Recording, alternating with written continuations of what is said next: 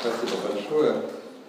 Я очень благодарен коллегам из Тулы, из Ясной Поляны, собратьям по музейному делу, культурному делу, собратьям по Льву Николаевичу Толстому за приглашение. Я всегда стараюсь приглашение с тульского направления принимать, потому что с особым чувством отношусь к этой земле. И с особым чувством отношусь, конечно, к Льву Николаевичу и к э, его второму роману Анна Каренина, который э, является сердцевинным для его творчества не только хронологически, но и э, по смыслу, потому что мы знаем, что у Толстого всего сколько романов? Сколько штук? Неверно. Четыре, правильно. Первый роман «Семейное счастье», 59 год, о котором не очень помнят, но Анна Каренина занимает срединное положение между двумя великими романами «Войной и миром» и «Воскресением». И э, Константин Николаевич Леонтьев сказал, что этот роман даже более велик, чем «Война и мир», потому что здесь, ну, как будто бы нет эпической подпорки, нет субстанциальных мировых событий, нет общеевропейских войн, хотя в конце тут некая война, конечно, есть, она важное место занимает, а просто рассказывается о том, как, э, как Леонтьев сам в письме говорит, как баба от мужика ушла. А, но ведь и Илиада про это, Илиада тоже про это. Илиада про то, как эм, э, женщина, жена Менелая, э, рядом козней, отправилась к другому мужу. К этому сводится все. Но Толстому удалось на этом вроде бы непритязательном материале, вроде бы очень простом, бытовом, вневременном построить очень э, большое и важное здание. Вот мы попробуем о нем поговорить. Я понимаю, что среди вас есть э, очень разные люди, есть профессиональные филологи, есть любители литературы, и очень трудно э, говорить так, чтобы всем было интересно. Но я обещаю вам не упрощать. Вот уж примите это как есть. Обещаю вам не упрощать ситуацию, а, несмотря на то, что тема сформулирована так, как она сформулирована. Что же Толстой все-таки делает? Осуждает блудницу, грешницу или вызывает в нас сочувствие человеку, который умеет любить? Еще одно закадровое замечание касается того, что это роман очень современный, и мы постараемся это показать, мы постараемся протянуть ниточки от Э, того времени, когда роман был опубликован. Это середина 1870-х годов. К нашим годам, к нашему времени, э, к нашим проблемам все это э, действительно, действительно так. И последнее закадровое вступление заключается в том, что и «Война и мир», и «Анна Каренина» — это своего рода сериалы своего времени. Я не сразу это понял, но по многим документам современников я осознал, что э, «Война и мир» публикуется 6 лет, Анна Каренина публикуется больше двух лет, и вот вся страна рассуждает, что же все-таки будет с героями, что будет с Наташей Ростовой, что будет с Николаем Ростовым, что будет с Пьером, э, если говорить о «Войне и мире». Ну и, конечно, в случае Анны Карениной здесь та же драматичная история, когда многие относятся к героям романа как Э, к живым людям. Тем более, что э, сама издательская история этого романа настолько закручена, настолько непроста, и мы об этом тоже поговорим. Теперь начнем и сделаем три э, вводных замечания. Первое вводное замечание касается самого Льва Николаевича. Я прошу прощения, если буду говорить вещи достаточно известные, но тем не менее а, укажу на то, что а, Лев Николаевич э, Толстой принадлежит к тем мировым огромным писателям, которых можно назвать а, писателями одной темы, одного узла событий, одной проблемы. Это проблема гармонии человека и природы. Э, это проблема ухода человека из мира культуры в мир природы. Это проблема преодоления условностей, которые диктуют наши с вами общественные обычаи, ритуалы, порядки и возвращение в мир природы.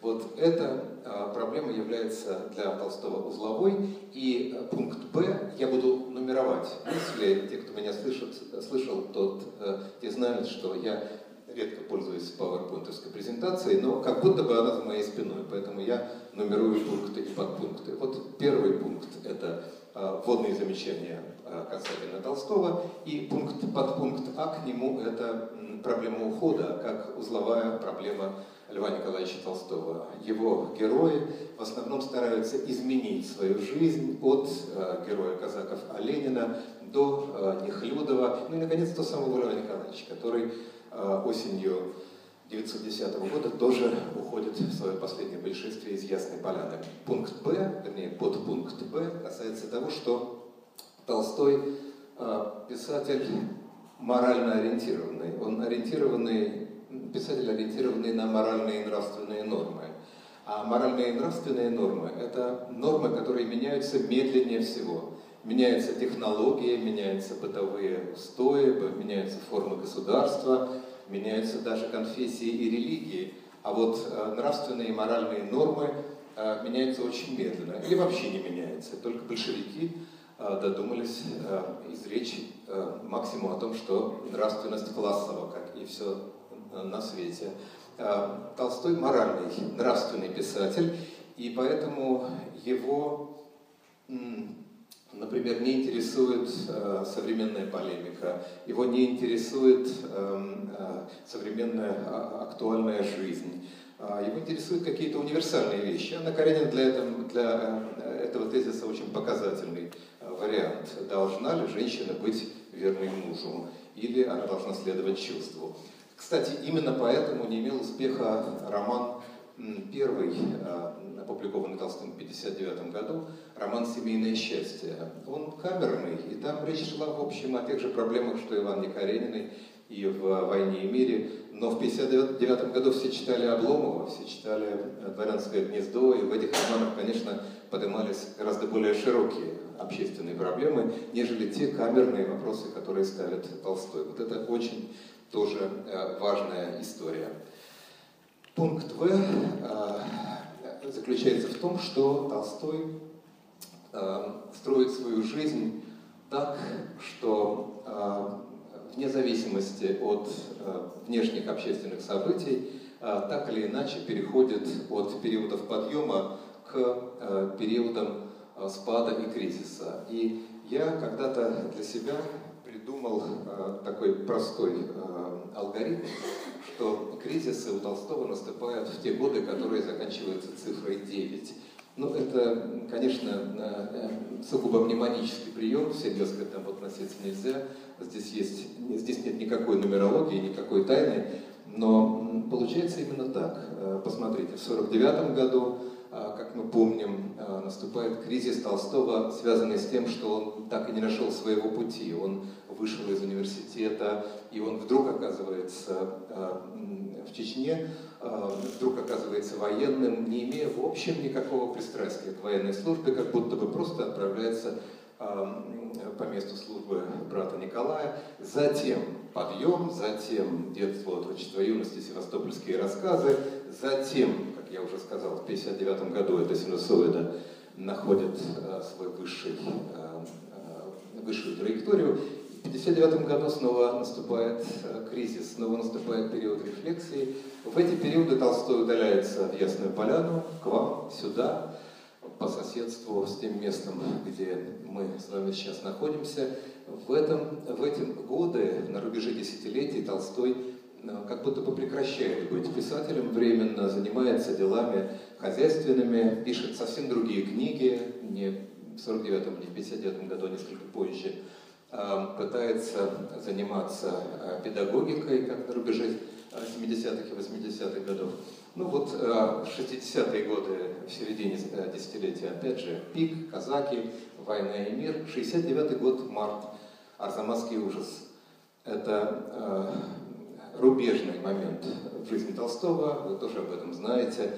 И это глубочайшее экзистенциальное ощущение человека, который понял, что он смертен в этом как будто бы ничего страшного нет. Мы все смертные, мы знаем точно, что нас не будет. Но непосредственно и экзистенциально примириться с тем, что мир есть, и меня нет, очень трудно. Именно это случилось э, с Толстым э, в 1969 году и обозначило его кризис. Потом, вот мы оказываемся как раз э, в 70-е годы, 70-х годах, и мы подошли э, э, через биографию Толстого к 70-м годам и к тому периоду, когда он задумывает роман, когда Софья Андреевна пишет в одном из писем Левочка, вдруг стал писать роман, предмет «Неверная жена». Вот это толстовский взлет. И дальше конец 70-х годов, 79-х, 80-х, опять девятка, опять рубеж десятилетий, и опять кризис, который более существен, потому что он открывает тот период жизни Толстого, который принято называть поздним э, Толстым. Об этом очень много написано. И вообще, кризис ли это, или прозрение истины, очень трудно сказать. Но, по крайней мере, Толстой то литератор и общественный деятель, успешный писатель, то камерный мыслитель, который пытается переосмыслить э, свою жизнь.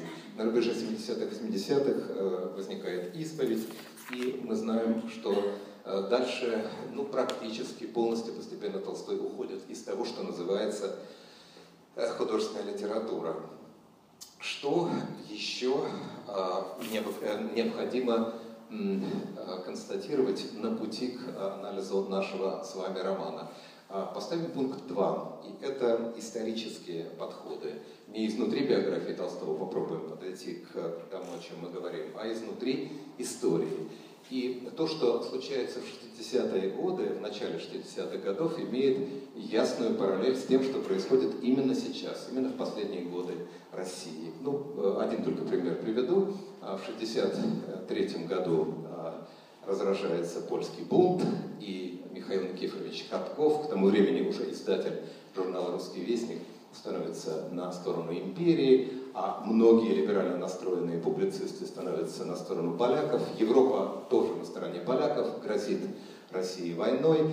И вот этот раскол, этот диалог, эта дискуссия внутри страны а, разражается именно в 60-е годы а, в зените творчества Толстого. В это время он пишет о войне и мире, пишет о событиях а, прошлого, по сравнению с 60-ми события войны и мира, разыгрывают, войны и мира разыгрываются, конечно, на 50-60 лет раньше. И а, в чем а, в чем специфика этой полемики, которая на материале истории, на материале литературы разражается в 60-е годы. В стране существуют две... Э, слышно хорошо? Не слишком близко, ничего? Я дышу не слишком быстро. То есть все нормально. Хорошо. Ладно. Хочу взять нужно тем, чтобы не э, превысить лимит времени, потому что время-то идет. Ну вот, значит, в стране к 60-м годам а, существуют две а, противостоящие друг другу утопии. И обе эти утопии носят позитивистский характер. Слово позитивизм мы употребляем впервые, мы знаем, что у него есть синонимы, например, нигилизм, более распространенный синоним. А позитивисты – это люди естественных профессий, а люди, которые а, отвечают на вопросы, как устроен мир, но отказываются от вопросов метафизических. Ну, например, как устроен закон всемирного тяготения. Если я отпущу это тело, оно упадет с ускорением всемирного падения, э, э, э, всемирного, свободного падения. Да, 9,8 метров на секунду в квадрате. Если вы бросите этот же предмет, ничего не изменится. Если это будет другой предмет, тоже ничего не изменится. То есть, естественно, научные законы существуют помимо моей воли. Никакой разницы нет, кто это делает и, и как именно. А все равно тело почему-то падает вот с таким, а, с таким ускорением. А, не позитивистский вопрос, а метафизический какой? А почему так? А почему оно падает вниз, а не вверх, например? Почему именно такое ускорение, а не меньше, не больше? Вот от этих вопросов позитивист отказывается, и он, внимание, выдает готовые рецепты поведения. А с какого готового рецепта начинается роман Анна Каренина? Я этот шифр даже себе записываю, потому что эту фразу трудно запомнить, несмотря на ее хрестоматийную известность. Какая фраза? Все счастливые семьи похожи друг на друга. Это очень трудно запомнить. Да, несчастливы одинаково. Все счастливые семьи похожи друг на друга. Дальше что? каждая несчастливая семья несчастлива по-своему. Да, все повторяют это как мантру. Это есть мантра. Это тот самый силлогизм, тот самый э, логический ход, та самая формула, которая э, по мере развития действия романа будет перевернута, будет обращена в свою противоположность. Но об этом у нас речь еще впереди. А пока вернемся вот к этому пункту 2, к историческому и историко-литературному контексту появления романа Анна Каренина и к тому, что э, в 60-е годы в стране существуют две э, утопии, и они обе позитивистские. А, ну, одна утопия э, такая, что все, преклад, все прекрасно, тысячелетняя православная империя продолжает свой неуклонный путь расширения, а, завоевания новых земель и смыслов, а этому противостоят отдельные крамольники, отдельные преступники, отдельные а, злоумышленники, отдельные отщепенцы, которых нужно поймать, раздавить, и тогда все наладится. Метафизика не нарушена, нарушена только внешняя позитивистская а, какая-то техническая сторона дела. Все прекрасно, только надо отловить землевольцев и народовольцев, условных, да, революционных организаций очень много, и э, не будем сейчас в это вдаваться, но в России так бывает, что либеральные послабления всегда ведут за собой что? Не, благо, а наоборот подъем революционного движения, как в советское время говорили, или террористического движения, как мы сейчас готовы говорить. А в ответ следуют репрессивные меры. Так было и в 60-е годы. Вторая утопия какая? Что в стране все ужасно, все ужасно, все развалилось. А, почему? Потому что виноват кровавый режим. Потому что виноват, виноват царизм. Для того, чтобы все наладилось, что нужно? Свалить царя, всех уничтожить и устроить революцию. И тогда все будет прекрасно.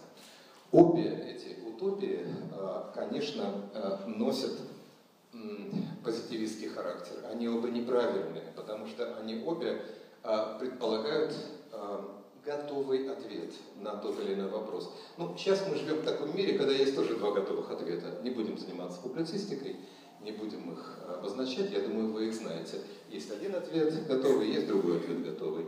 Но э, между выбором одной крайности и другой нет никакой разницы, потому что ни в одном выборе, ни в другом нет меня. Нету моего осознанного выбора, нету моего глубочайшего усилия а, которое в обязательном порядке для своих героев а, предполагает а, Лев Николаевич Толстой. Ну, эм, здесь же под пунктом Б, под пункт А был какой? Две утопии. Да, позитивная, негативная. Позитивная утопия, что в стране все прекрасно, только мутят воду революционеры. Негативная утопия, что в стране ужасно, но если убить царя, что и случилось. Э, трагедия случилось, она и произошла 1 марта 1981 года, как мы помним, то тогда все наладится. А пункт Б в этом же, подпункт Б этого же пункта, существует нигилистический роман и антинигилистический. Может быть, вы об этом помните. Ну, пример нигилистического романа, это, конечно, не отцы и дети, где все налаживается, и к могилу Базарова приходят, на могилу Базарова приходят его родители, и стирается разница между отцами и детьми. А это что дело Чернышевского? Где есть четкий рецепт прямого позитивистского действия. Что делать? По-новому устроить экономику, делить прибыль на всех. И все. Мастерские Веры Павловны устроены именно так. Никакого блага отвлеченного не нужно. Нужна только прагматика, нужна только выгода. Об этом, может быть, в другое время и э, по другому поводу мы поговорим, потому что Чернышевский э, величайший автор, как к нему не относиться, своего времени. Э, существуют антинигилистические романы. Антинигилистические романы, которые ситуацию переворачивают. И э, они стали выходить немедленно после появления в свет романа «Что делать?». Я напомню, что «Что делать?» э, был опубликован в 1963 году, когда автор уже э, был под арестом в Алексеевском Равелине. А, а в 1964 году был опубликован, опубликован роман Николая Лескова «Некуда», где все выглядело совершенно иначе. Эти самые новые люди, эти самые прагматики, которые у Чернышевского изображены как апостолы будущей справедливой жизни, те самые, кто в советское время а, были объявлены предшественниками большевистской революции, а у Набокова были подвергнуты осмеянию в романе «Дар». Так вот, а, эти новые люди несут не благо, а наоборот несут соблазн, грех, а, ужас, разорение, безнравственность и так далее, и так далее. Вот эти две утопии, которые существуют в общественном сознании, они проецируются и в литературе. Ну, не только роман э, известного нам Николая э, Семеновича Лескова, э, некуда можно упомянуть, но можно упомянуть и романы менее известных авторов, э, например, Крестовского, э, или Алинариуса, или позже Всеволода Соловьева, или э, Г.П. Данилевского, не будет с Николаем Яковлевичем Данилевским – в общем, э, целая плеяда романов, целая череда, очередь пулеметная романов появляется э, э, для того, чтобы развенчать пятую колонну, развенчать революционеров, развенчать тех, кто против Бога и нравственности. Эти романы носят прикладной характер, и из всех этих имен, я их бегло назвал, Данилевский, Крестовский, Лесков, конечно, шире, чем антилингвистический роман, я попрошу вас запомнить одно имя э, Василий э, Григорьевич Овсеенко. Вот такой безвестный писатель, но это наш э, полноправный герой сегодняшнего разговора, и об этом давайте не будем забывать. Вот эти люди прямо и непосредственно делают литературу средством тенденциозной публицистики, где есть светлые и позитивные герои, и есть те, кто их э, сбивает, э, сбивает с пути. Э, третий пункт, который нас приведет к старту рассуждений, собственно, о великой книжке Льва Николаевича, этот пункт касается науки, но вроде бы вещи достаточно отвлеченные, достаточно отвлеченные, но мы помним из школьной программы те книги, которые упоминает Базаров как образцовые для чтения Фохт, Малишорт а, и другие авторы. Э, это тоже немцы преимущественно, но абсолютно не те немцы, идеалисты, которых читали 10 или 20 лет назад. Это э, не Шеллинг, это не Гегель, а, а это а, вот такие позитивистские авторы, которые так занимают Базарова. И в это время в центре русской науки находится фигура очень известного нам человека. Его э, зовут Иван Михайлович Сеченов. И без Ивана Михайловича Сеченова в «Войне и мире», э, э, просто прошу прощения, в «Войне Карениной» э, понять ничего нельзя. Я в этом абсолютно убежден. Сеченов – это учитель Павлова, помните? Сечин, Павлов, Мечников, весь этот ряд э, психологов, материалистов – которые э, приводят э, к немыслимому подъему русскую психологию в гораздо более позднее время. Но в то время, о котором у нас идет речь, э, в 1963 году, в том же 1963 году, когда вышло «Что делать?», когда организовалась «Земля и воля», когда разразился польский бунт, все вместе в этом 1963 году происходит, а Анна Каренина начинает писаться через 10 лет, публиковаться через 12-13. Так вот, э, в этом самом 63 году Иван Михайлович Сеченов э, приносит в журнал «Современник» статью, которая длинно названа «Попытка представить психологические явления с точки зрения э, психологии». И эта статья имеет абсолютно революционный характер, потому что если вдуматься, то получается, что все наши эмоции, то есть любовь, нравственность, страсть, страх, и так далее, сводится только к физиологическим явлениям. Да, на первом месте физиологические явления, которыми мы не можем управлять, а, по сути дела. Я вам приведу один фрагмент страшно красноречивый из этой статьи. Статья не была опубликована в «Современнике», а ее, это моя формула. Это манна, да.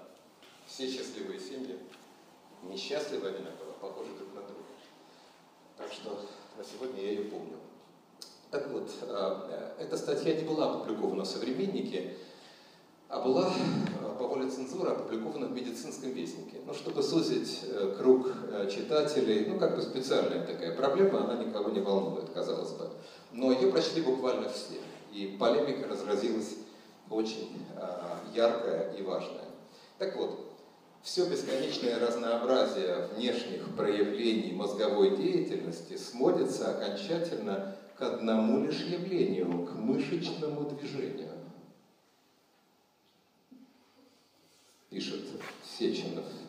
Смеется ли ребенок при виде игрушки, улыбается ли Гарибальди, ну, не будем э, объяснять, кто такой Гарибальди, национальный герой, объединивший Италию и так далее когда его гонят за излишнюю любовь к родине, дрожит ли девушка при первой мысли о любви, создает ли Ньютон мировые законы и пишет на бумаге, везде окончательным актом является мышечное движение. Вот а, какая научная провокация а, создается в это время и какая полемика ведется вокруг этой статьи. А, а, значит, получается, что а, в человеке не заложено объективно ничего такого, чтобы он не получал от внешних раздражителей. Где Кант? Ну, помните, самое важное у Канта – это его так называемый категорический императив. Да, а человек нравствен. Меня э, удивляют, говорит Кант, две вещи. Звездное небо над головой и моральный закон внутри меня. И мы в этом тоже снова не сомневаемся. А вот материалисты в этом усомнились системно, последовательно и ясно. То есть э, все, что есть во мне, это продукт внешних эмоций, поэтому если я, например, голоден и мне нечего есть, я э, беру чужой хлеб, то я не преступник, ну и так далее, и так далее. Все это мы э, давно э, проходили. Давайте теперь попробуем вспомнить, э, а почему все смешалось в доме Облонских. Э, мы это хорошо помним, естественно, да, и мы помним мы помним, как называлась э, книга Сеченова, когда она вышла отдельным изданием. А, эта книга называлась э, «Рефлексия головного мозга». А,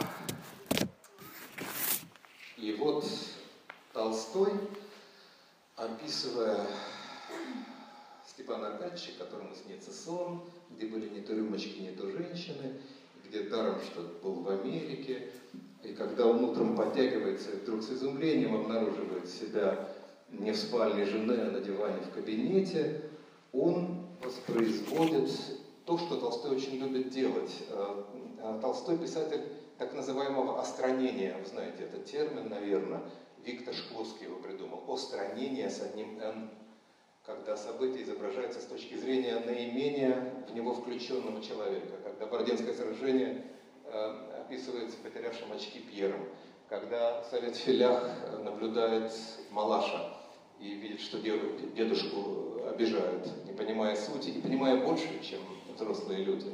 Здесь абсолютно та же эмоция, то же впечатление. А представьте себе, что вы утречком, таким же вот, как сегодняшнее, проснулись, ну вы дети – мы с вами дети, проснулись, и вот где-то мамочка там на кухне или в соседней комнате, и вдруг мы вспоминаем, что вчера мы с ней поссорились.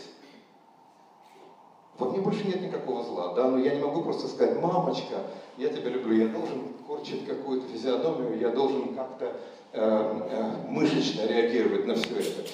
Э, что э, в этот момент думает Стива?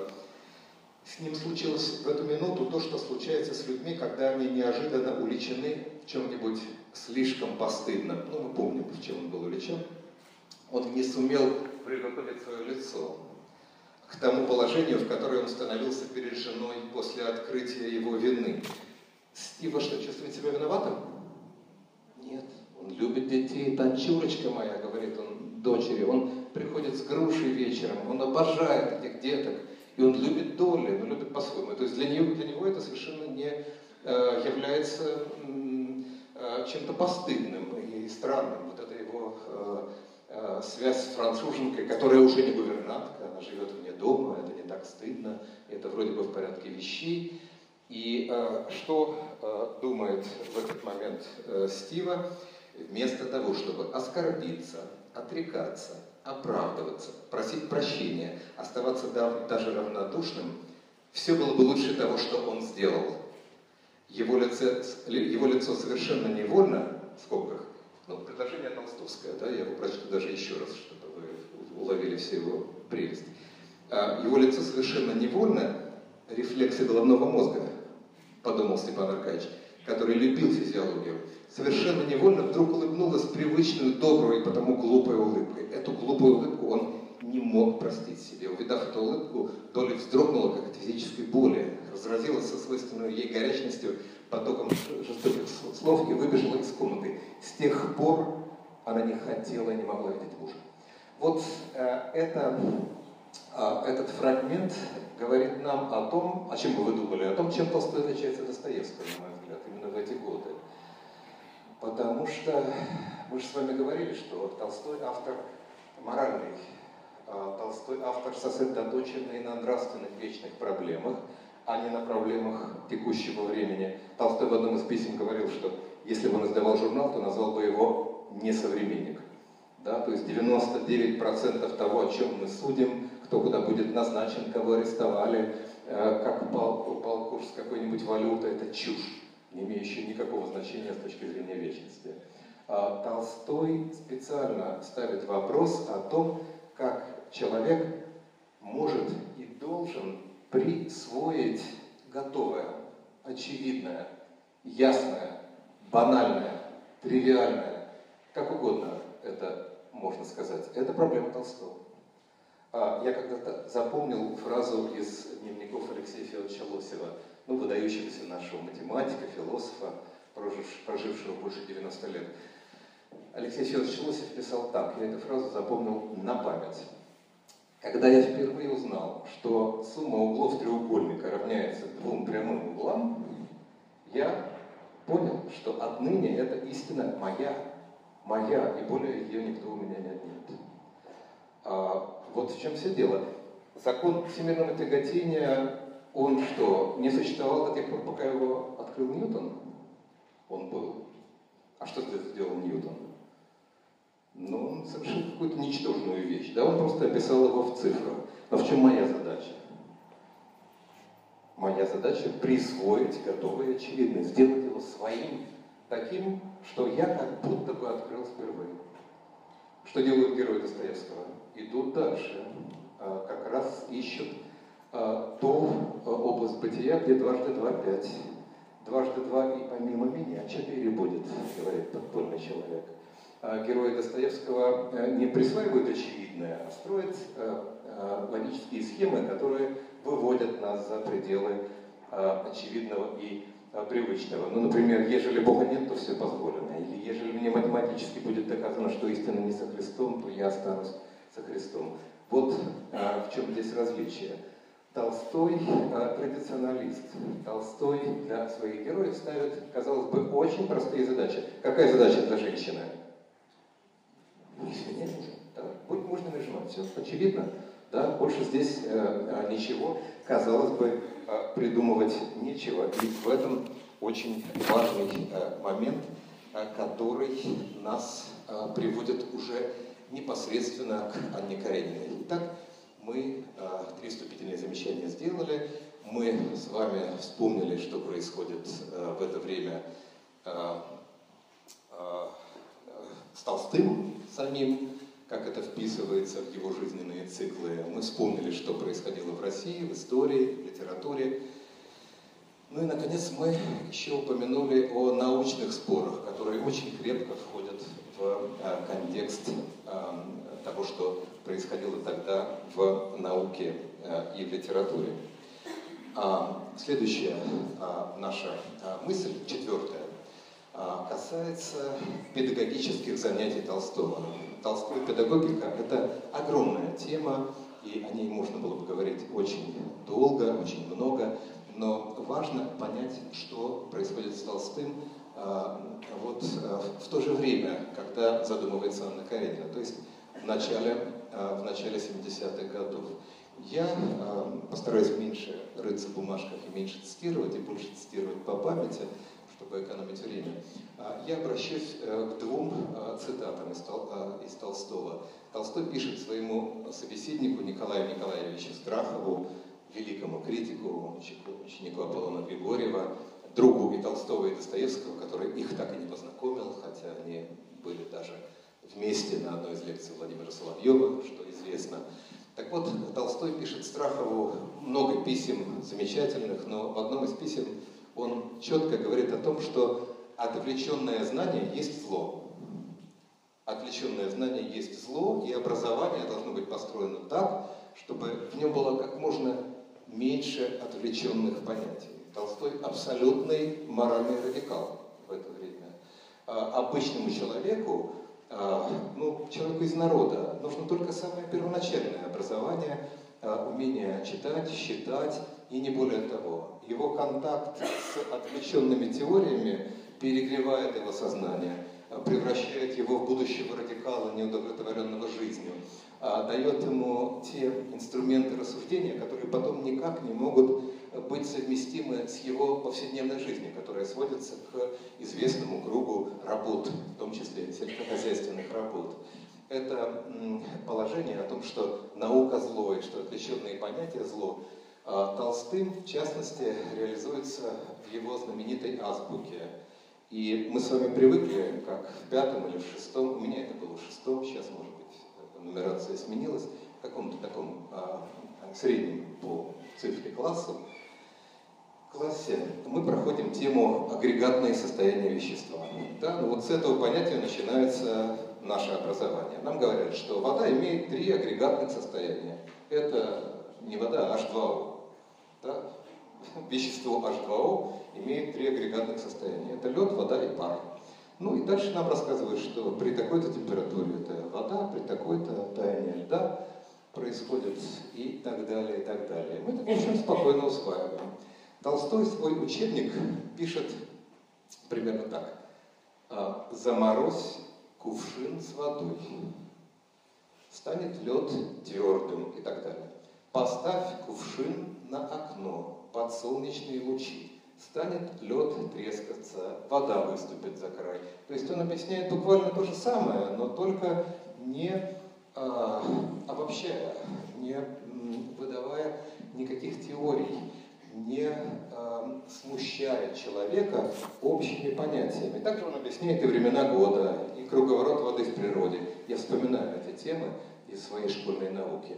Но станет солнышко э, светить в прибор, именно такое слово у Толстого, которое меня когда-то потрясло, станет солнышко светить в прибор к земле, все живет, наступит весна, а не так, как мы могли бы это объяснить с точки зрения физической географии и так далее, и так далее. Вот эта попытка опрощения или обращения, говорят и так, и так, а, сведения человека культуры к человеку природы, э, конечно, очень актуальна и для а, романа Анна Каренина, к которому мы, собственно, и приступаем. А, легко понять или легко предположить, э, это мысль номер шесть, что, назовем ее так, только положительные герои. Я здесь сделаю мхатовскую паузу, не, только, не потому что преподаю вам хате, а потому что это важный момент. А в это же время, или чуть раньше, выходит роман «Бесы», такой же сердцевинный и важнейший. И там нет ни одного положительного героя. Там все герои отрицательные. И мир э, российский провинциальный, и не только провинциальный, описан как хаос, где все распаялось, все расшнуровалось, все расползлось, а все подлежит э, вот каким-то хаотическим, неуправляемым движениям и так далее, и так далее. Мир, мир Анны Карениной э, другой. Здесь, ну, какая-нибудь Нордстон, может быть, сочтена э, негативным персонажем, да, да и то с натяжкой. А так-то здесь нет плохих людей. Не согласны? Алексей Александрович Каренин прекрасен. Это мой любимый персонаж, я все время это подчеркиваю. Прекрасен, он искренне не понимает, ты же моя жена, как это могло произойти? Да, а, ну даже он, Анна вызывает, разумеется, тоже бесконечное сочувствие Стива, Левин, Долли, Николай Левин, Яшкин, да все, в общем, прекрасные люди. И это роман без злых людей. Тронский мы о нем не упомянули, но он тоже никакой не искуситель, да, никакой не нигилист, который смущает Анну и говорит, уйдем-ка из-под венца, перечеркнем христианские добродетели, покинем этого самого а, ничтожного мужа, ничего подобного. Эм, он тоже вполне эм, достойный, симпатичный, привлекательный человек. Вот такой э, роман создает Толстой. Бесы в советское время не публиковались. Вы помните, наверное, что был анекдот о том, что если бы бесы были опубликованы, то нужно было бы сделать надпись э, в советское время Федору Михайловичу Достоевскому от благодарных бесов. Здесь ничего подобного. И, пожалуйста, мировые мюзиклы, мировых шедевров, которые снимают, ну, наверное, тысячную долю смыслов, которые есть в Анне Карениной.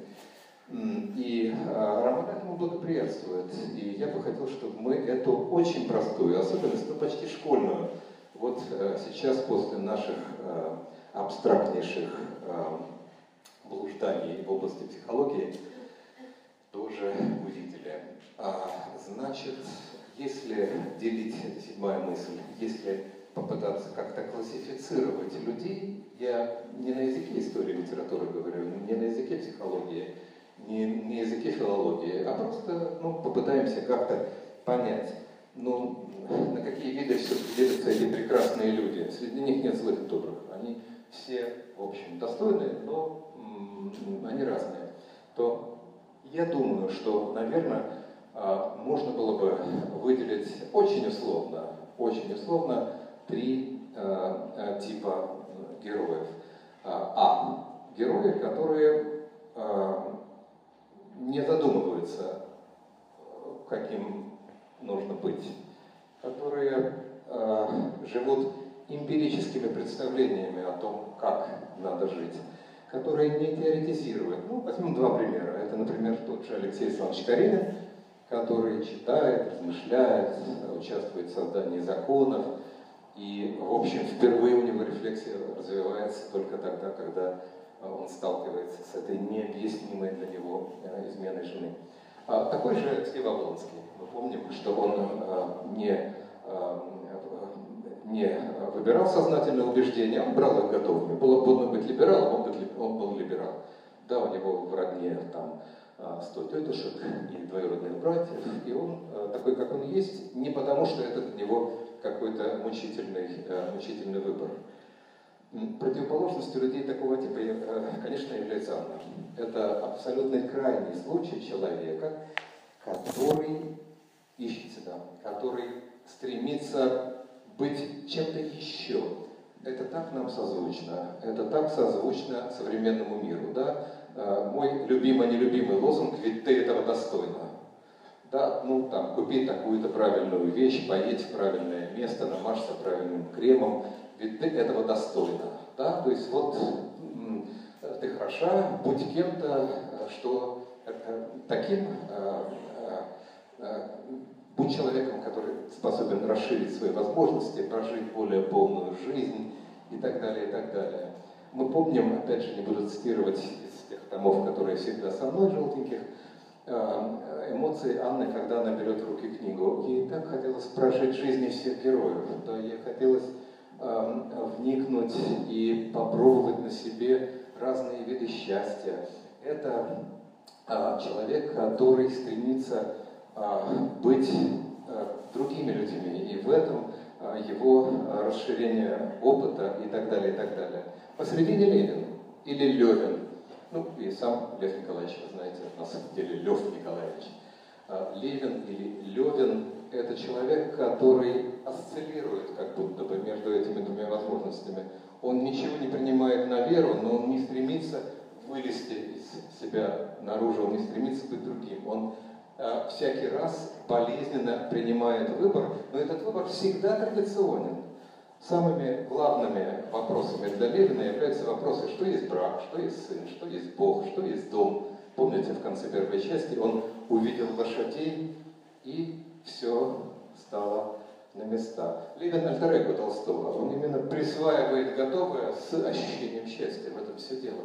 В первой части романа, следующая наша восьмая мысль, а, все традиционные а, способы жить нарушаются. Все, э, ну, как по Шекспиру, э, как там это звучит, э, время выбито из сочленений, из суставов, распалась связь времен в переводе Бориса Пастернака. А все приходит в движение. Анна едет из Петербурга в Москву умерить супругов Облонских. Стива думает о рефлексе головного мозга, изменяет жене. Рунский из офицера вдруг превращается не просто в ловеласа, а в страстного любовника. А, Алексей Александрович Каренин тоже из раздумчивого, спокойного человека, который знает свою жизнь до самого конца, а, превращается в человека, который больше своей жизни не знает. Левин покидает свое деревенское уединение и едет в Москву для того, чтобы свататься к Кити. Все приходит в движение, и здесь нам очень пригодится, нам очень пригодится Сеченов и все, что, и все, что он говорит. Потому что а, роман Толстого – это роман а, не рефлекса головного мозга, конечно, а о коммуникации, о том, как люди не могут понять друг друга, потому что те понятия, которые существуют между ними, означают разное для них. Если я для вас скажу, вам скажу дважды два, то и для меня это будет 4, и для вас будет 4, но по-разному. Мы не поймем друг друга. В этом все дело. И если вот это зрение вдруг я вместо очков попытаюсь вам привить, то вы увидите, что весь роман, особенно его начало, состоят из вот таких сцен непонимания, когда то, что было понятно, становится неясным. Например, а, обед в ресторане. Да, знаменитый обед в ресторане, когда Стив наслаждается Э, меню, он там рассуждает, какие устрицы нужно подать, э, э, фленсбургских не неси, говорит он лакею и так далее, потому что он гурман. А Левин думает в это время только о, помните, сцена на катке, три сестры Облонские, у одной шубка коротенькая, другая подлиннее, а у третьей совсем длинненькая, и он влюблен в ту, которая коротенькая шубка. Да, и он думает только про это. Это абсолютные друзья, понимающие друг друга, но это люди, которые не видят, не слышат друг друга. Помните, как а, а, Ленин говорит, а мне бы каша, его устрицы никакие не волнуют. И татарин, а, а, лакей или официант, говорит, а, каша а-ля рюс, говорит он. Вот эту самую фразу, переводя, а, слуга татарин с русского на французский переводит название простейшего блюда, и эти люди в результате друг друга не понимают. Таких сцен очень много. Еще одна важнейшая сцена – это приезд харьковского профессора а, к Сергею Ивановичу Кознышеву. Мы помним, что Левин очень не любил, когда его представляли как брата, единоутробного брата знаменитого писателя Сергея Ивановича Кознышева. Вообще это роман братьев и сестер. Замечали ли вы это? Здесь очень важна именно эта степень родства. Стива Анна, а, Николай Константин, а, Константин Левин, Сергей Иванович Кознышев. Так вот, э, Сергей Иванович Кознышев, знаменитый э, писатель, его единоутробный брат, он ждет из Харькова профессора, который с ним приехал поспорить. Интернета нет, электронной почты нет, поэтому харьковский профессор, Харьковский университет очень почтенный, старый, пятой, пятой стране по степени старшинства, если не учитывать внешнюю Россию, то есть Терпт, Варшаву, Вильна и АБО, четыре университета там были. Так вот, этот самый харьковский профессор вел жаркую полемику против материалистов, а Сергей Кознышев с интересом следил за этой полемикой, а, и он написал в письме профессору свои возражения. Он упрекал его за слишком большие уступки материалистам. И профессор тотчас же приехал, взял из Харькова и приехал. Ну, поспорить. О чем они спорят, кто-нибудь помнит? О границах между физическими и психическими явлениями. Они спорят именно про это, о границах между физическими и психическими явлениями. Ну, то есть это вполне реальный спор, который был абсолютно узнаваем для современников. А, спорили Иван Михайлович Сеченов и Константин Дмитриевич Кавелин, известный либеральный публицист, который критиковал материализм. И вот смотрите, какая история. Здесь, здесь Сергей Иванович говорит так. Я не могу допустить, а ни в каком случае не могу а, согласиться с кейсом, чтобы все мое представление о внешнем мире вытекало из впечатлений. Что такое кейс? Это фамилия, ну, говорящая. Кейс – это ну, то ли чемодан, то ли случай. Скорее случай, я думаю, в данном случае. А, что такое наука? Наука – это тогда это такой способ дискуссии, где ты прячешься за авторитеты, да? ты ссылаешься на какие-то работы, проводишь цитаты. Ленин стоит в сторонке, смотрит, как эти два ученых человека спорят, и что он думает? А где же тут вы? Где же тут ваше, вот то самое присвоение? Где же тут ваше э, э, собственное отношение? Э, что отвечает ему оппонент? Да, но они, дальше он перечисляет фамилии, Вурст, Кнауст и припасов. Ну, вурст это просто колбаса, как э, помнят все, кто знает немецкий. А припасов это все пародийные фамилии, но вот таких позитивистов, которые, э, которые растворяют собственное мнение в ссылках э, на авторитеты. И э, Левин э, смотрит на них и э, понимает, что они говорят о чем-то очень важном, но э, тут же, не буду искать эту цитату, тут же отходит и прячется за цитату. Э, Левин думает, они так близко подходят к той точке, где научное сходится с задушевным. Он встревает спор и говорит, что же, когда мои ощущения погаснут, мира не будет. Так вот, что его волнует на самом деле. И эти оба человека презрительно э, его отмахиваются, потому что он видом похож не на профессора, а на бурлака. Между ними тоже нет этого самого понимания, а нет понимания и между Анной и Алексеем Александровичем. Она ненавидит его, разумеется, в этом очень много женского, ей не нравятся ее уши, она считает, она называет его отвратительной машиной, да, он говорит, ты же моя жена, как ты могла? И здесь тоже непонимание, основанное на различном толковании, а, различном толковании каких-то а, важнейших понятий. В этом а, все дело и состоит. Следующий наш девятый пункт можно обозначить так. Две сюжетные линии. Две сюжетные линии. Перед нами очень странный роман. Странный в том смысле, что здесь два главных героя, это очевидно, это э, Константин Левин и Анна Карелина, и они встречаются один раз, и все. Да? То есть перед нами не один роман, а два. Это э, то, что ставили э, Толстому вину, ну и вообще э, поначалу Э, когда роман стал публиковаться, то реакция была смешанная. Она была и позитивная, и негативная. И э, мы знаем эпиграмму, Толстой это показал с усердием и талантом, что женщине не следует гулять ни с камер-юнкером, ни с флигель-адъютантом, когда она жена и мать. Другие авторы критиковали Толстого за то, что Э, э, за то, что э, тот же Овсеенко, нам пригодящийся еще, что в романе графа Толстого повествуется о наилучшем устройстве быта детородных частей. Меня это не волнует совершенно, говорит Овсеенко.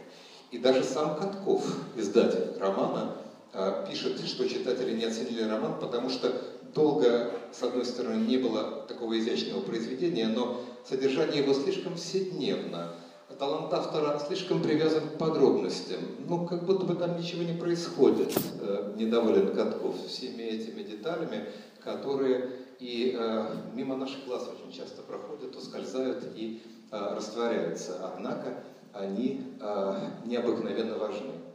Две э, сюжетные линии – а, в романе устроены таким образом, что мы не можем, а, не можем следить за а, отношениями к жизни Анны и Левина в сценах, где они беседуют друг с другом. Мы можем сравнить Анну с мужем, мы можем сравнить Анну в диалоге с Вронским, с Облонским, разумеется, с ее братом. Но вот Анна и Вронский практически не встречаются. В одном из, ну, очень нечасто встречаются, так скажем, да, полтора раза. У них одна длинная беседа и одна встреча. Значит, в одном из писем Сергея Александровича Рачинскому Толстой пишет так. Суждение ваше о сюжете Анны Карениной, мне кажется, неверно. Я горжусь, напротив, архитектурой. Своды сведены так, что нельзя и заметить, где замок. И об этом я более всего старался. Связь постройки сделана не на фабуле и не на отношении знакомстве лиц, а на внутренней связи. Ну, мы знаем, что такое замок в архитектуре, да? Вот это великое открытие архитектурное, как, э, как, как можно перекрыть э, здание не плоской крышей, а куполом, да? Оно привело к тому, что, э, по сути дела, по сути дела, мы можем только вертеть головой. С Анной происходит это, она пробует идти в театр, все ее осуждают, а с Левиным происходит это. Он второй раз сватается с Кити, э, сватается Кити и получает э, согласие. И дальше, дальше, там происходит это, здесь происходит это, вы понимаете, к чему я веду. Да, сам очень четко описывает архитектурную структуру романа только в замке, только вот в этом э, э, куполе, где уже непонятно, какой именно стенке относится то или иное событие, можно понять, э, к чему же э, все э, дело ведется. И Толстой очень четко это описывает. Не в фабуле, а на связи отношений. Ну, напомню, что фабула – это та часть реальности, которая прямо взята в произведение и изображена в виде события. Ну, какой привести пример? Ну, например, э, мы что-то знаем о э, прошлой жизни Анны, но в фабулу это не взято. Это только пересказано ее э, какие-то прошлые воспоминания, и мы мало знаем ее, о ее жизни с Алексеем Александровичем. Фабула – это то, что присутствует в романе прямо, а сюжет шире, то, что в нем упоминается, но не дано в виде событий. Что же э, на самом деле э, происходит в этом замке? Вот этим вопросом на самом деле мы с вами и должны будем а, задаться, и к ответу а, на этот вопрос мы а, должны будем подойти. Но через какое-то время, а теперь вернемся к Овсеенко и десятую мысль обозначим как издательскую историю романа. Я своим студентам говорю, еще вам не упрощать, может быть слишком усложняю что как немецкое существительное нельзя запоминать без артикля, но нельзя забыть, что das Buch, а не der Buch, иначе ты будешь говорить «моя твоя не понимай». Так, э, любое произведение XIX века, и не только XIX, нельзя э, просто воспринимать, не помня кем, где и когда оно было опубликовано. Это существенное умение, которое отбито советским временем. Почему отбито советским временем? А потому что вот давайте проведем эксперимент. Если среди вас те, кто никогда не слышал о существовании журнала «Современник», вообще никогда, поднимите руки. Ну, точно нет. Ну, все об этом точно знают. А кто э, не просто слышал, слышали, наверное, многие, а знают, когда, кем, где издавался журнал «Русский вестник».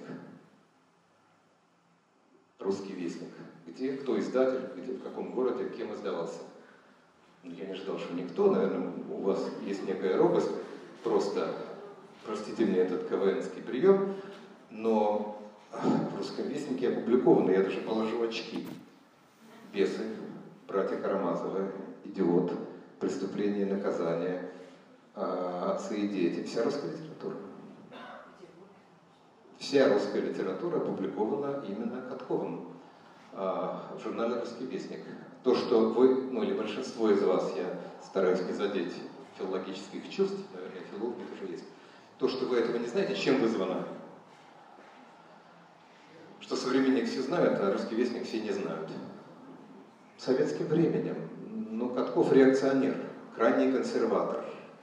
Мой любимый пример, почему есть команда «Спартак», а и нет команды Юлий Цезарь. или улица Юлия Цезаря?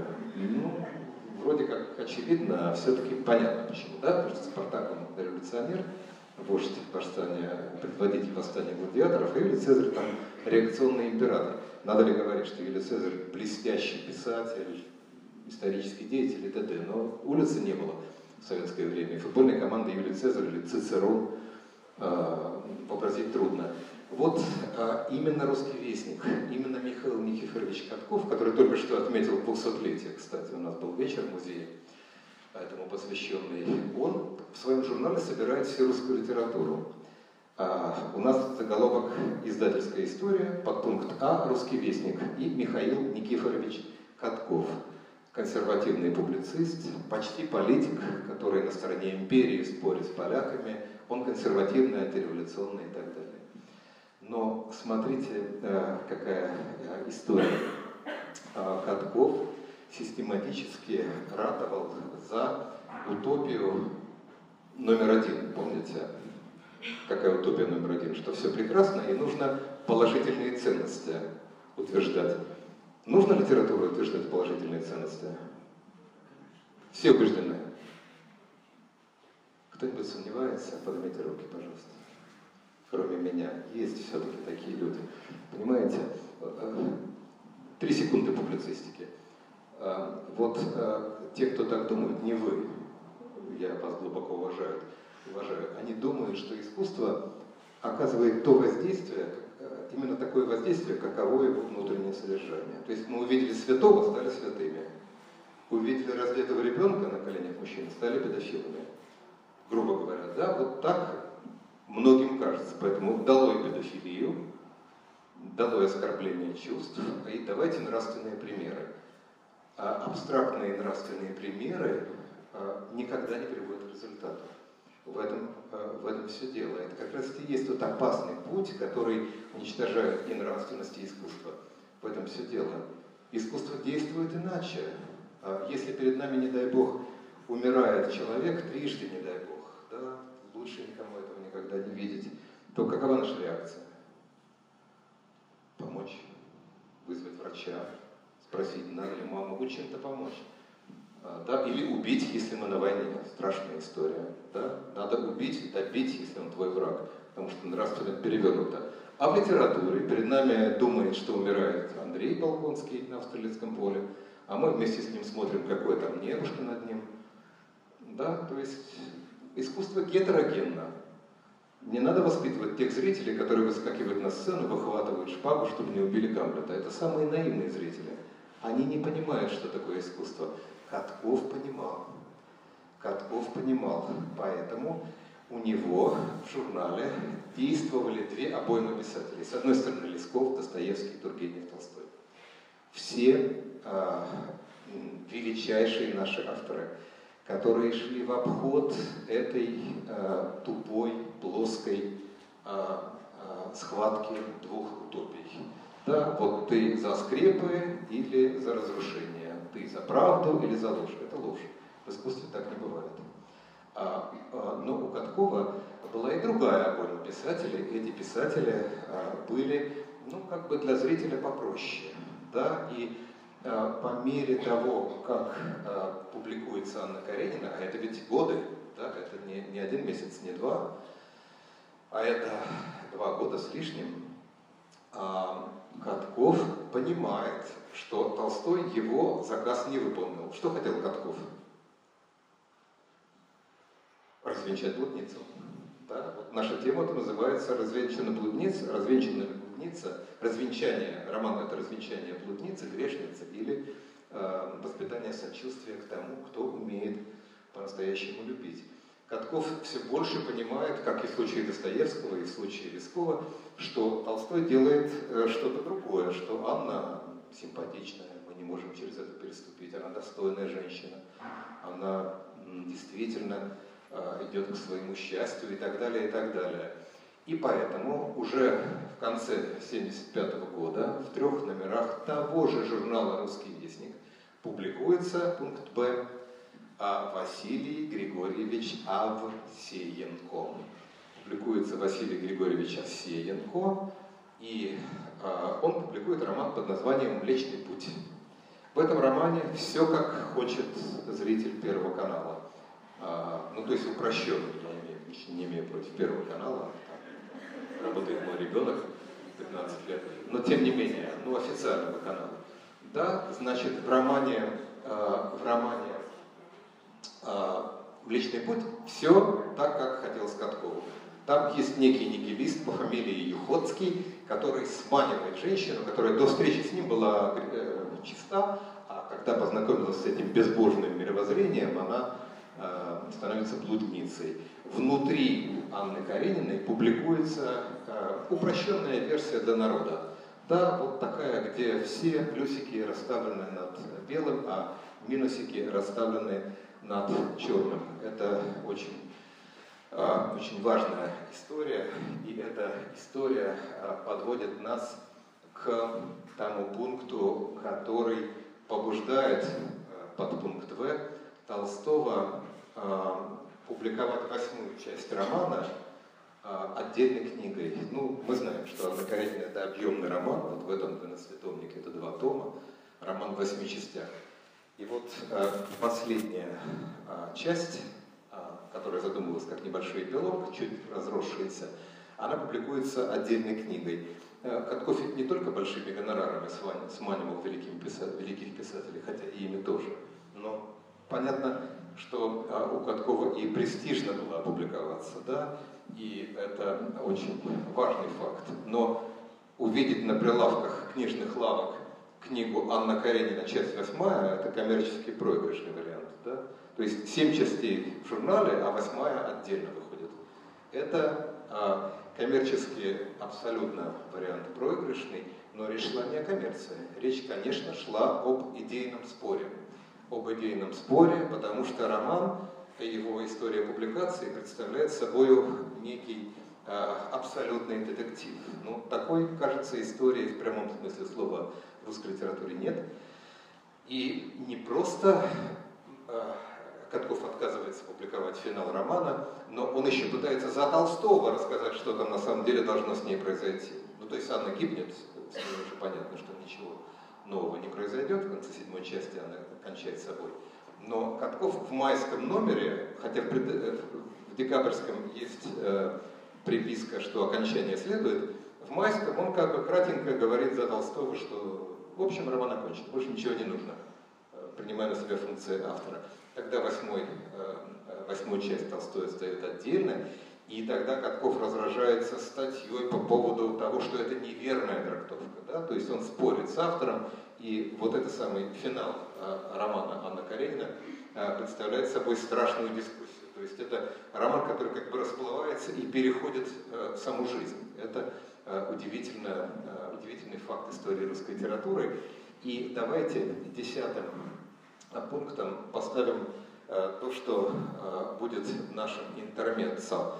Э, мы не об этом говорим, мы говорим о грешнице или не грешнице, но тем не менее мы должны понять, что 77-78 год, годы – это годы Балканской войны, годы борьбы южных славян против турок, а, и разражается та самая война, на которую уходит Вронский, как, как мы помним, да, и а, это вызывает а, патриотический подъем в стране. Катков, конечно, за этот подъем, а Толстой против.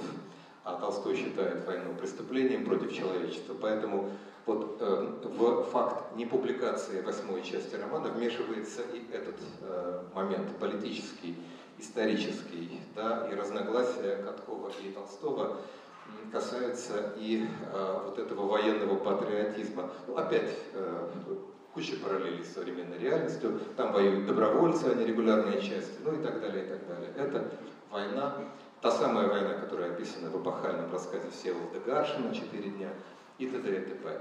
Вронский э, перестает быть тем, кем стал по мановению Анны. Кем он пытается стать? В лапах Анны Аркадьевны Ласковых. Ну, живописцем, например, да, он там берет уроки живописи, ездит по Италии. То есть он становится ну, не собой, по сути дела. И вдруг он возвращается к своему офицерскому нутру и исполняет долг и т.д. и т.п. Но это, в общем, за кадром. А нам осталось за, может быть, минут пять, которые у нас еще есть, а сказать о самом главном. Сказать, по сути дела, о самом главном. И ответить на тот вопрос, который, в общем, вынесен э, в тему нашей э, с вами лекции. А что, как воспринимать этот самый афоризм? Посмотрим мою мантру. Все счастливые семьи похожи друг на друга, и каждая несчастливая семья несчастлива по-своему. Очень просто. А, Пушкин пишет Вяземскому, что услышал о браке Ушаковых, был у них, и они счастливы до гадости. Говорит Александр Сергеевич Петров, князь Петр Андреевич Вяземский. Ну, нечего писать о счастливых людях, да? Но просто нечего. Ну, несчастливы, и что с того? Да? То есть э, Толстой задает нам э, вот такой биологический эксперимент, по сути дела, да, когда испытывают, допустим, какое-то лекарство, если оно не допинг, конечно, то берут две группы мышек. Одну, мышь, одну группу мышек кормят обычным образом, а другую группу кормят с добавлением этого лекарства. И сравнивают, какая группа экспериментальная, какая контрольная. Ну там, где все обычно, счастливо, мышки живут как всегда, это группа контрольная. А там, где добавляется какая-то э, биологическая добавка, вот это э, экспериментальная э, вещь. В этом афоризме именно этот смысл и содержится. Несчастья разные, они по-разному человека испытывают, только об этом и пишет литература. А счастливых людях вроде бы писать нечего и совершенно бесполезно. Мы уже пытались с вами, предвосхищая тот итог, который я вам предлагаю, он никак не является панацеей и доказанным мнением, это только предположение, но все-таки, мне кажется, оно существенное. А я предлагаю вам а, в виде 11 пункта считать, что этот афоризм или эта формула, а, это, этот логический закон переворачивается в итоге романа. То есть мы все время смотрим, как э, счастливая семья живет. Ну, Левина это счастливая семья, там ничего не происходит. Да, ну, рождается ребенок. Помните, он сначала пытается как-то за деньги купить справку об исповеди, он не верит в Бога, Левин, э, поначалу. Ну, только бы не ходить туда, ой, боже мой, этот ритуал, говорит. Он четыре дня говеть осталось. В Великом посте он вдруг э, спохватывается, что он не ходил к исповеди сто лет и, в общем, не желает. Да. Ну и потом все постепенно налаживается. Ничего там такого не происходит в этой семье. А тут э, эта несчастливая семья которая несчастлива в силу чего? В силу предрассудков, в силу что, того, что буржуазное общество несправедливое, э, не буржуазное, а просто несправедливое общество культуры, а не природы, так негативно относится к естественным проявлениям любви, а, подвергает ее астракизму, насилию, шельмованию, Анну я имею в виду, и так далее, и так далее. В общем, здесь несчастье за несчастьем, а здесь а, счастье за счастьем. А почему? А, я убежден в том, что эти крайности меняются местами. А, ну, об этом говорят два финала романа. Седьмая часть и восьмая часть заканчиваются своими финалами. А в финале седьмой части первый случай потока сознания в европейской литературе. А, мы помним, что термин «поток сознания» будет изобретен а, Уильямом Джемсом чуть позже. «Stream of consciousness» То есть даже не, не сознание, а как бы осознавание, да, consciousness. Это примерно как мое любимое русское слово поверхностность. Не поверхность, а поверхность. Да, stream of consciousness. То есть это осознание того, что я ничего не осознаю, что внутри меня течет какая-то река мыслей, и я говорю совсем не так, как по грамматике внутри меня течет какая-то река мысли, и я говорю совсем не так, как по грамматике. Еще раз могу повторить. Внутри меня течет какая-то река мысли, я говорю совсем не так, как по грамматике. Попробуйте это записать. Это будет примером потока сознания, это будет бессвязная фраза. Там подлежащие со сказуемыми не соединяются. А Николаевич до финала Анны Карениной – это человек 19 века, который предельно достоверно описывает то, что думает и чувствует человек. Вот, например, человек умирает или думает, что умирает, и говорит примерно так. Как же это я никогда ранее не видал этого высокого неба? точки зрения 20 века черного квадрата Марселя Пруста это научная фантастика. Мы так никогда не говорим, даже когда мы живы и здоровы. Кстати, почему Андрей видит небо только лежа раненым? Варианты. Раньше никогда не видел небо? Почему не обращал внимания? Правильно ответ. Почему не мог обратить внимание?